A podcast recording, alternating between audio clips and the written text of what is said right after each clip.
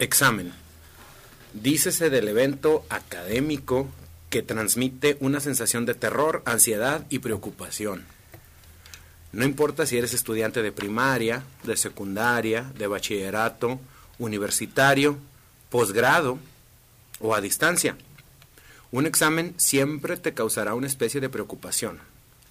Ahora bien, posiblemente estás preparado, esa preocupación entonces sería solo por esperar que se llegue la hora, estar a tiempo e iniciar a resolver.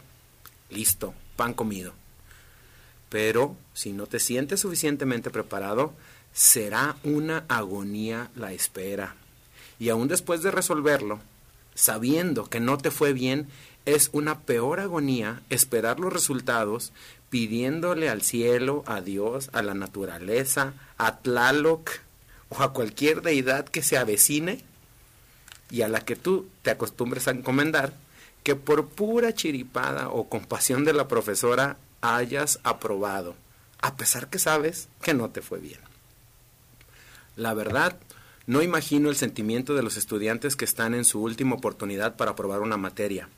Y peor cuando ésta depende de un examen a título de suficiencia, con tres sinodales frente a ti, a los que tendrás que demostrar que recuperaste todo lo que no hiciste durante un semestre o dos o un extraordinario también.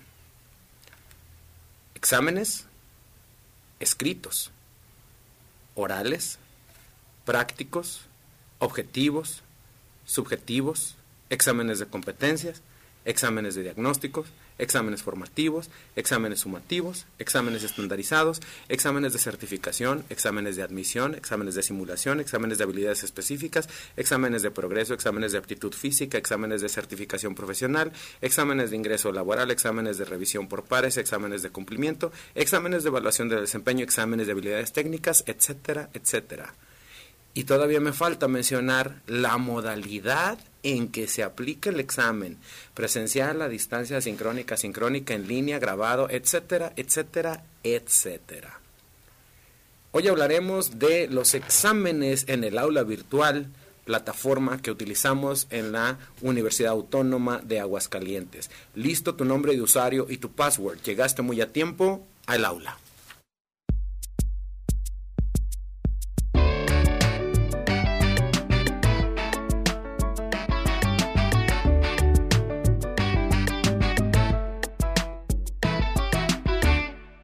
Bienvenidas todas las radioescuchas, bienvenidos todos los radioescuchas a El Aula, jueves 11 de la mañana, con tu servidor, el maestro en gestión directiva, Piri Herrera, mejor conocido como Piri, el catedrático desde el edificio número 14, Ciudad Universitaria, la unidad de radio José Dávila Rodríguez, a quien siempre recordamos.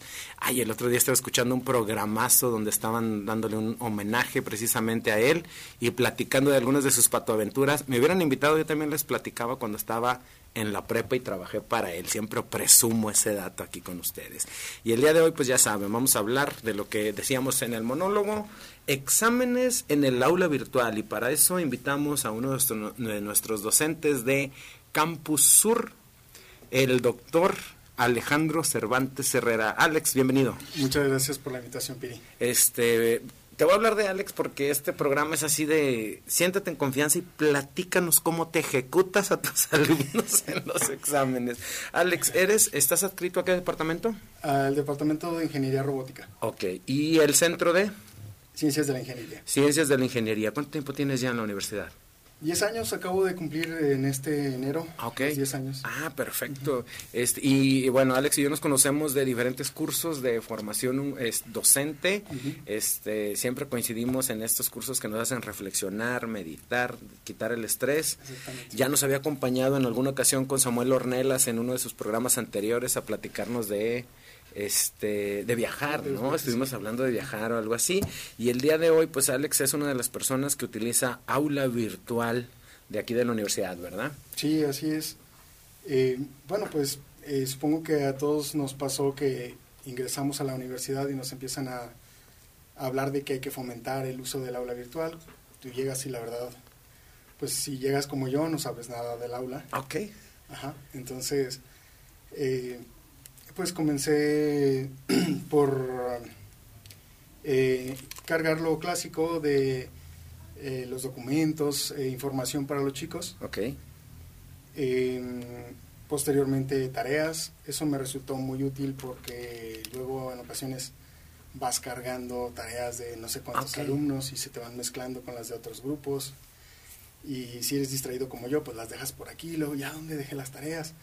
Y es complicado y el aula te permite tener mucha organización en ese sentido. Ok, utilizas directamente el, el aula virtual que se asigna en esta plataforma, ¿cómo se llama? Moodle. En Moodle, ¿verdad? Así es. El- eh, sí, yo, yo llegué a utilizarlo alguna vez, pero realmente como la universidad tiene la opción de este Office 365 y Moodle, yo me voy, eh, desde siempre he utilizado Office 3- 365 y ahora Teams.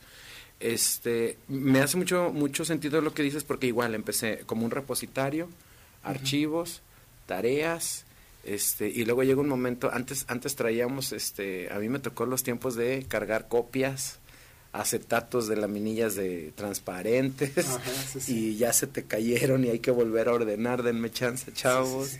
Y luego este pasamos a presentaciones en PowerPoint, carga la compu, carga el, el cañón, el proyector, Claro. no se ve porque es de día y fuimos evolucionando, evolucionando y llega un momento en que USB, también te tocó, ¿verdad? Tra- tra- Sí. Cargas con tu USB, llegas y. Y ahora no, ahora ahí está todo, este, tus archivos personales si quieres, eh, cualquier cosa que ocupes de última hora también la puedes bajar desde, desde algún drive de, de- en la nube. Ujú. Y bueno, en este caso, este, el Moodle, que tiene ciertas características. ¿Qué es, qué es la característica principal que tú dirías que tiene aula virtual? Eh, bueno, a mí la principal característica, o más bien la característica que más me gusta es que me permite organizar el trabajo Ok. y, y que también me permite establecer fechas muy claras. Ok. Entonces, eh, dejas tu tarea, se entrega en este periodo y ya. Entonces, te evitas un poco las problemáticas de que, ah, es que yo no sabía, es que me confundí. Este, todo está muy claro ahí, tú ingresas, dice los datos que tú tengas que poner para tu tarea, se entrega en este, en este periodo y ya, si no, tú puedes elegir que se cierre o tal vez permitir que llega, sigan llegando tareas, sin embargo, ya te pone una nota de que esta tarea se entregó Posterior a la fecha. ¿no? Ahora, hay herramientas específicas como de tarea y otras que son como de otras herramientas. ¿Cuáles son las que más utilizas ahí en Moodle? Yo lo que más utilizo es la parte de tareas y de exámenes. Exámenes. Así es. Y ahí es donde llegamos al meollo del asunto. Antes de entrar de lleno a lo de los exámenes, Alex, vamos a escuchar una cápsula. El día de hoy regresamos con nuestras cápsulas. Agradezco a nuestros estudiantes de docencia del francés y docencia del inglés que nos apoyan con estas cápsulas. Vamos a escuchar a Mariana Segoviano. ¿Qué tal? Están escuchando a Mariana Segoviano y ahora mismo me encuentro en el edificio del CADI para entrevistar a un alumno de la universidad. ¿Cómo te llamas? Hola, soy Paulina Ibarra, estoy en contador público en el sexto semestre. ¿Utilizas aula virtual en alguna materia? En impuestos de personas físicas, ¿Qué opinas del aula virtual? pues está bien, es funcional. ¿Qué se te facilita o te gusta más? Revisar lo que he subido y algo que me guste, pues nada en particular. ¿Qué es lo que se te dificulta más? La manera de subir archivos. Al menos de que estés en una computadora, es muy difícil estar buscando los archivos. ¿Qué le sugieres a los maestros que usan el aula virtual? Ah, que abran bien los espacios en su tiempo y que den en un tiempo justo para subir pues los archivos. Muchas gracias. No olviden que escucharon a Mariana Segoviano. Bueno, pues ahí escuchamos la entrevista que hizo Mariana Segoviano. Fíjate, Alex, me hace ruido escuchar la entrevista y este se necesita mucha comunicación con los estudiantes, ¿no? También. Sí, sí. Eh, y bueno, también supongo que el perfil de, de los estudiantes también te ayuda. En el caso de los estudiantes de ingeniería, pues todos tienen mucha interacción con los sistemas de información. Ok. Entonces, mm, yo no he presentado o no, no se me ha presentado ningún problema. Más allá del que menciona, tal vez no lo mencionó específicamente, pero hay un problema de si quieres cargar archivos, hay un máximo Ah, eh, de 20 megahertz, si no Ok. me- digo me- me- mega- Megabytes. Megabytes, sí, megabytes, sí. Ajá. Entonces no puedes subir archivos más pesados y eso en ocasiones puede ser un problema, pero es poco. Ok, y de ahí nos vamos directamente a la idea de los exámenes. ¿Siempre haces ya los exámenes ahí o siempre los hiciste ya cuando empezaste a utilizarlo? Cuéntanos allí al respecto. Pues eh, realmente eh, supongo que todos hacemos cosas similares. Eh, empezamos a replicar las, las mismas cosas que hacían nuestros profesores. Entonces yo inicialmente hacía exámenes totalmente en papel, con alguna que otra pregunta de teoría abierta. Okay. No me gustaba mucho la idea de las preguntas de opciones o cuestiones de ese tipo. Pero pues cuando te vas topando con los problemas de revisar, sobre todo con las preguntas abiertas, que seguro en, en el caso de, de, tus materias debe ser muy común, luego es un problema, bueno, al menos para mí era un problema el mantener eh, como la línea de, a ver, no sé, tengo esta pregunta, vale uno y digo, bueno, está más o menos bien, le voy a poner un 60%. Ok, sí, sí. ¿Sale? Entonces va, vas revisando 30, 50, 100, así, ¿no? Y de repente llegas a otra pregunta que es similar, pero ya pasaste por 40 alumnos y... ¿Qué le puse a él, al que tenía una respuesta similar? Ándale. ¿Y cuál de todos es? ¿Quién sabe? Ándale. Entonces, si quieres ser justo con la calificación, tienes que regresar, buscar entre todos esos alumnos, a ver cuál tuvo la respuesta similar y ver qué le pusiste para poder ser eh, eh, justo y poner la calificación igual, ¿no? Oye, claro, el, el, eterno problema de la cuestión numérica con las cuestiones de aprendizaje que, pues, originalmente yo toda mi vida sí las conocí y resulta que es un conflicto enorme poder... Sí encerrar en un número a alguien, ¿no? Este, y luego aquí, eh, al momento que empiezas a usar aula virtual, empiezas como a emular los mismos tipo de exámenes o como... Mm, sí, bueno, de inicio, eh, antes de entrar a aula virtual, yo, eh, digamos que me, me, aparté de los exámenes con preguntas abiertas. Ok.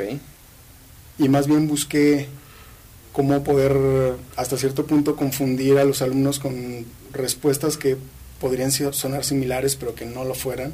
O sea, que hubiera un punto particular que fuera importante que las diferenciara. Perdón. De, de, esa manera, eh, pues ya podría calificar simplemente está bien o está mal. Y ya. Entonces, hice eso primero, y ya después. No recuerdo bien bien qué fue lo que me lo que me hizo migrar hacia aula virtual. Creo que me enteré de que podía hacer estas preguntas eh, de opción múltiple. Ok, sí, sí. Entonces lo primero que hice fue eso. Eh, tenía mis exámenes eh, que tienen toda la matemática, lo seguía haciendo de la manera tradicional. Sin embargo, la parte de teoría acudía yo a un centro de cómputo donde les pedía que acceda, accedieran con su contraseña y todo, y ya tenía yo un cuestionario de, de teoría donde tenían que elegir okay. conceptos.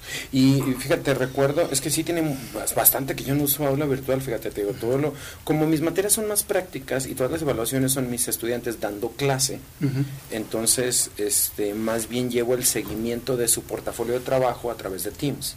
Entonces realmente un examen per se, así directo, pues no, tiene que ser un performance.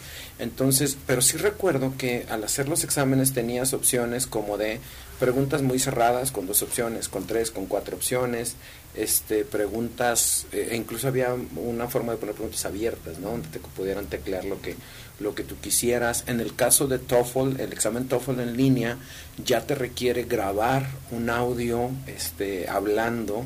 Eh, digo, no lo he hecho, pero he escuchado esta situación de que te requiere escuchar un audio, o no sé si en algún momento hubo alguna entrevista así. Entonces, ya los recursos están bastante amplios, ¿no? ¿Qué, ¿Cuáles son los que más utilizas ahí con, eh, ya en los exámenes. Sí, sí, sí. Eh, bueno, sigo utilizando lo mismo de la parte de la teoría. Ok. En general, eh, lo que hago es más bien como de relacionar columnas. Ok. Ajá, entonces puedo poner eh, muchas respuestas, algunas parecidas, y no le tengo que dar forzosamente muchas respuestas a la misma pregunta. Ok, ok, ok. Eh, bueno, a mí en mi entender me da idea de que puedo de tal forma poniendo estas pequeñas respuestas como que darle una pista al chico de cuál es la respuesta, ¿no? Entonces, están todas las respuestas, pero están todas mezcladas, entonces les permite elegir de ahí. Y a partir de eso, empecé a explorar un poco más y me encontré unas preguntas que se llaman close de ciencia, close con Z. ah, ok. Y en estas preguntas me permite a mí establecer variables que van a estar cambiando de acuerdo a un programa que, que yo codifico. Ok. Entonces, eh, inicialmente tenía un problema, por ejemplo, que si tal vez lo iba a poner en un examen, ponía el mismo problema, sin embargo ya podía cambiar, no sé, los parámetros. Ok, sí, Son sí. variables que ahora cada alumno podría tener el mismo examen, pero con parámetros distintos. Ok, y fíjate, me está, me está haciendo irme más allá. Si esto, si tú alimentas esta, no sé, como base de datos, como, como datos duros que van a ir cambiando en variables, pues ahorita con inteligencia artificial, este, lo pones, le das una idea a- a- al chat, bueno, yéndonos al Sí, chat porque supongo que hay otros recursos, Claro. y a veces con que tengas en claro cuál es la variable, solita la inteligencia te va a descargar un montón de escenarios, un montón de variables, un Sí, montón de cositas. ¿no? O sea, ¿a, a dónde vamos evolucionando? Porque entonces eso nos va a cambiar también la eh, siempre que hablamos de evaluación hablamos de el tipo de actividades que haces en el salón de clase, ¿no? Entonces te va a cambiar la dinámica incluso de cómo trabajar con la inteligencia artificial para que podamos llegar a todos. Bueno, no sé, es, es- está- yo creo que estoy en pañales en eso, pero sí se me explota en la cabeza. Alex, eh, los exámenes que haces en aula virtual, eh, ¿las mandas y los tienen que contestar ellos por tiempo o los juntas en una aula de cómputo y ahí contestan? ¿O cómo, cómo es la dinámica con tus estudiantes? Lo que yo normalmente hago es eh, que pongo, igual que en los exámenes normales, pongo un horario de, de examen, normalmente son dos horas, Ok, y no los llevo ya a un centro de cómputo. En ingeniería casi todo el mundo tiene su computadora, entonces Ah, vamos a una aula isóptica y Ajá. cada quien con su computadora y va resolviendo su examen. o sea, sí los tienes en conjunto todavía. Sí, este, bueno, cuando estábamos en la pandemia, pues obviamente cada quien estaba en su Claro. casa. Eh, pero aún así, pues ya sabes, los chicos tienen muchas, eh, muchos trucos. Y bueno, también no habíamos mencionado, pero el ex- el- los cuestionarios de Moodle tienen la posibilidad de solicitar que se descargue un navegador, eh, se le llama de examen seguro. Ah, ok. Entonces, este navegador les permite responder el examen, pero no les permite acceder a otras cosas en la computadora o en Anda. internet.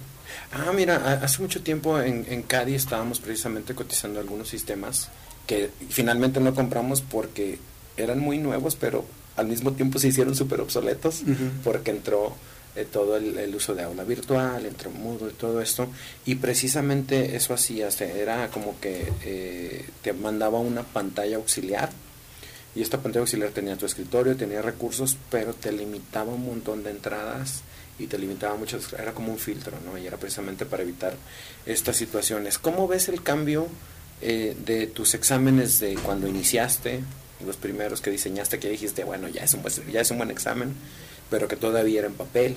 Y ahora que estás con, con el aula virtual, ¿cómo, ¿hacia dónde te ha llevado? ¿Qué, qué te abre el pensamiento ahí? Eh, Bueno, eh, yo, yo la verdad pues no soy un experto, entonces cada vez voy descubriendo nuevas cosas. Eh, en particular, por ejemplo, lo que estaba explorando el semestre pasado era graficar, eh, hacer gráficas de, de acuerdo a alguna ecuación.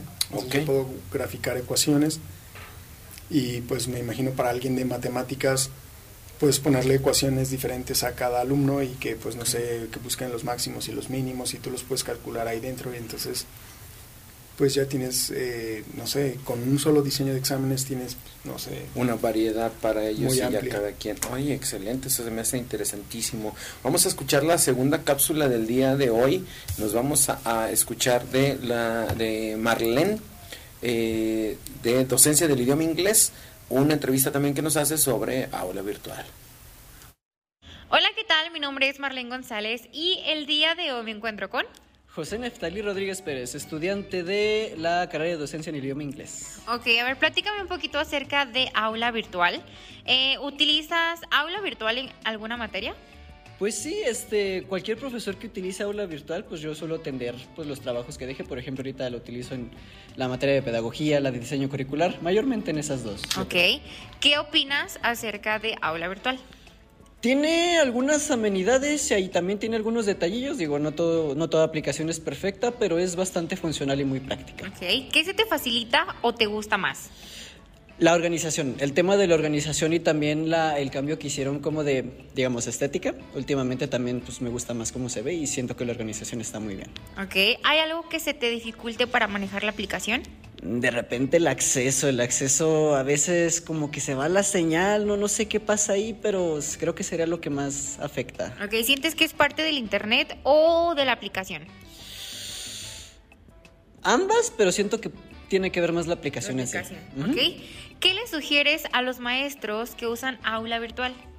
Eh, pues eh, siento que algunos trabajos que pueden llegar a ser muy complejos, que esos quizá en lugar de desarrollarlos ahí mismo, por ejemplo, hace poquito trabajamos en unas wikis, quizá mejor eh, optar por otras alternativas porque si bien la wiki es muy buen trabajo, puede tornarse muy pesado en, en- en lo que viene a ser el aula virtual, entonces quizá cosas muy complejas, trabajarlas en otros lados. Me parece que nada más. Ok, muy bien. Bueno, pues esto fue todo de mi parte. Yo soy Marlene González y atentos gallos porque tú puedes ser el próximo entrevistado. Bueno, pues ahí tenemos la opinión de docencia del inglés, este, trabajos más complicados. Eso me lleva a pensar, ah, eh, bueno, el, el aula virtual tiene el recurso de exámenes, ¿no? De, de- de- de todas estas encuestas. ¿Utilizas alguno otro recurso del aula virtual, pero que sea como un tipo trabajo de examen o algo que te esté funcionando? Así. Pues lo que he hecho en algunas ocasiones es eh, ejercicios, eh, digamos, que tienen forma similar, como para que se eh, familiaricen un poco con la plataforma. Ah, ok. Lo que mencionaba el chico de Wikis, no sé si has usado las Wikis, Sí. sí, sí, es como un foro, ¿no? De Ajá, intercambio como- de ideas. y- ajá, Ajá. Yo realmente no uso las wikis nunca, pero pues no sé, mis materias son más como del área físico-matemática, entonces pues, es no sé más si- trabajo individual, ¿no? Claro. Sí, las wikis es más este comunitario y más este puedes armar equipos y ya el equipo trabaja va, construyendo o todo el grupo va construyendo, ¿no? Ajá, sí. sí. Y, y este ¿cómo cómo conectas entonces? Bueno, hay, hay ejercicios que te ayudan para el examen, para ir a aula virtual.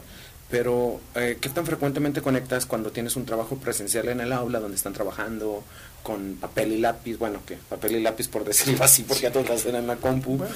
Este, ¿Cómo lo relacionas cuando, o sea, digamos, trabajo que estás haciendo fuera del aula virtual con los trabajos dentro del aula virtual? ¿O, o ya todo es en aula virtual? ¿O cómo lo manejas? No, no, no. Eh, en, en la clase diaria lo que hago es, así como lo mencionas, trabajo eh, papel y lápiz o en la tablet, que es lo, lo que normalmente usan. Ok.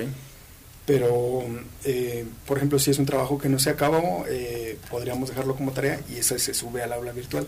Como una imagen, terminé mi, mi trabajo, tomo foto, la subo. Ok. Pero más allá de eso no hay una vinculación en el trabajo diario. Ah, ok, simplemente, pues, bueno, sí, sí, yo de hecho, fíjate que yo hago mucho eso de que, como, le- como se van a ser docentes y están diseñando materiales, muchas veces es, si tienes el diseño en electrónico, súbelo, si lo tienes en físico, foto, y ahí vamos alimentando los archivos.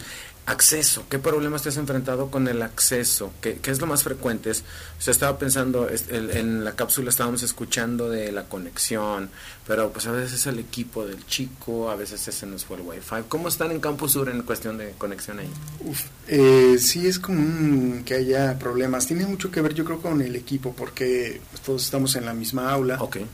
y no todos tienen problema de conexión. Entonces, eh, yo creo que sí tiene que ver con la red que tenemos en la universidad. Obviamente, si tuviéramos más capacidades, pues los equipos que no tienen tanta capacidad no tendrían problemas. Pero yo creo que hay una combinación de ambas, donde pues somos una comunidad universitaria muy grande, todos usando el recurso de manera simultánea.